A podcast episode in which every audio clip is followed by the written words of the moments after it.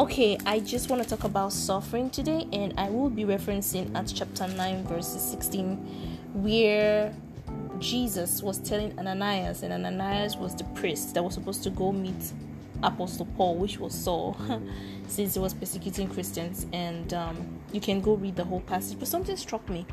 16 says, For I will show him how great things he must suffer for my name's sake. How great things he must suffer for my name's sake, which means in Christianity, in the journey or the walk with Jesus, there is suffering. You know, um, even Jesus Christ says, Take my yoke upon you.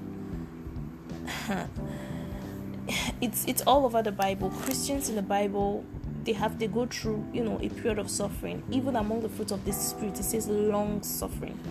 But there's this notion now in Christianity that everything has to go smoothly. If everything is going smoothly, then God is with you. But if things are not going well, then God is not with you. That is a myth.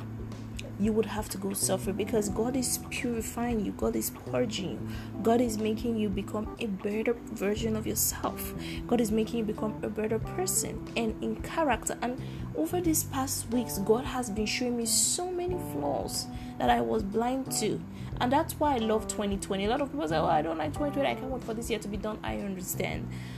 But could it be that God is trying to show you something that you've been ignoring? A blind spot? Could it be that you have a character flaw that needs to be taken care of before God elevates you to, to the throne? Like before God takes you to where you're meant to be. So, for instance, I'll just give an analogy.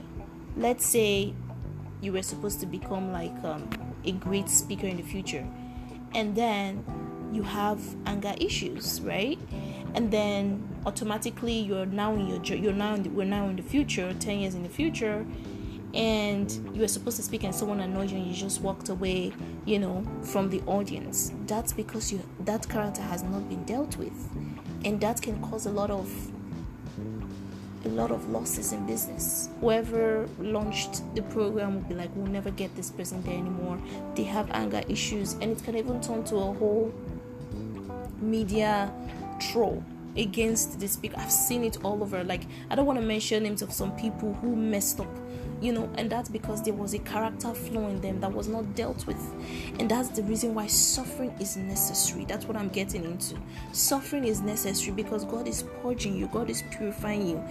Even uh, in the book of Job, it says, After he has tested me, I will come forth as gold. So we should not run away from suffering. Sometimes I'm like, God, why do you have to make me go through this process? I hate processes. But God is telling me, no, in these processes, I am purifying you, I am molding you, I am making you a better version so that when I take you to your palace, you will represent me properly. Look at Esther. There were only two women who who who who um the scriptures like their name was the, ver- the verse of the scripture like the chapter of the scripture.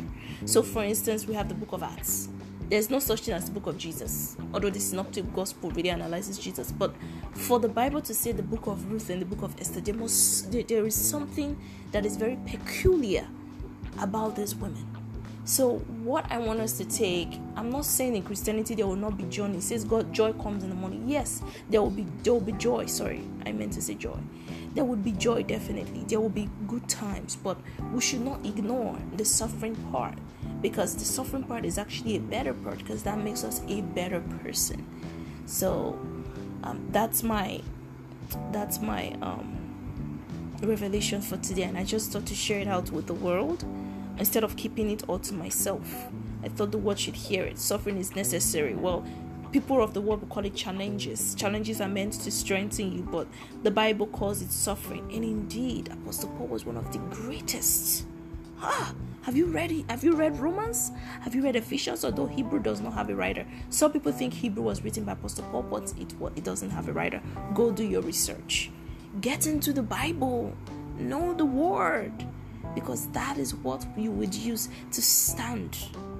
Have a wonderful week. I will be coming back, so I'll be doing this Mondays and Fridays. Stay tuned.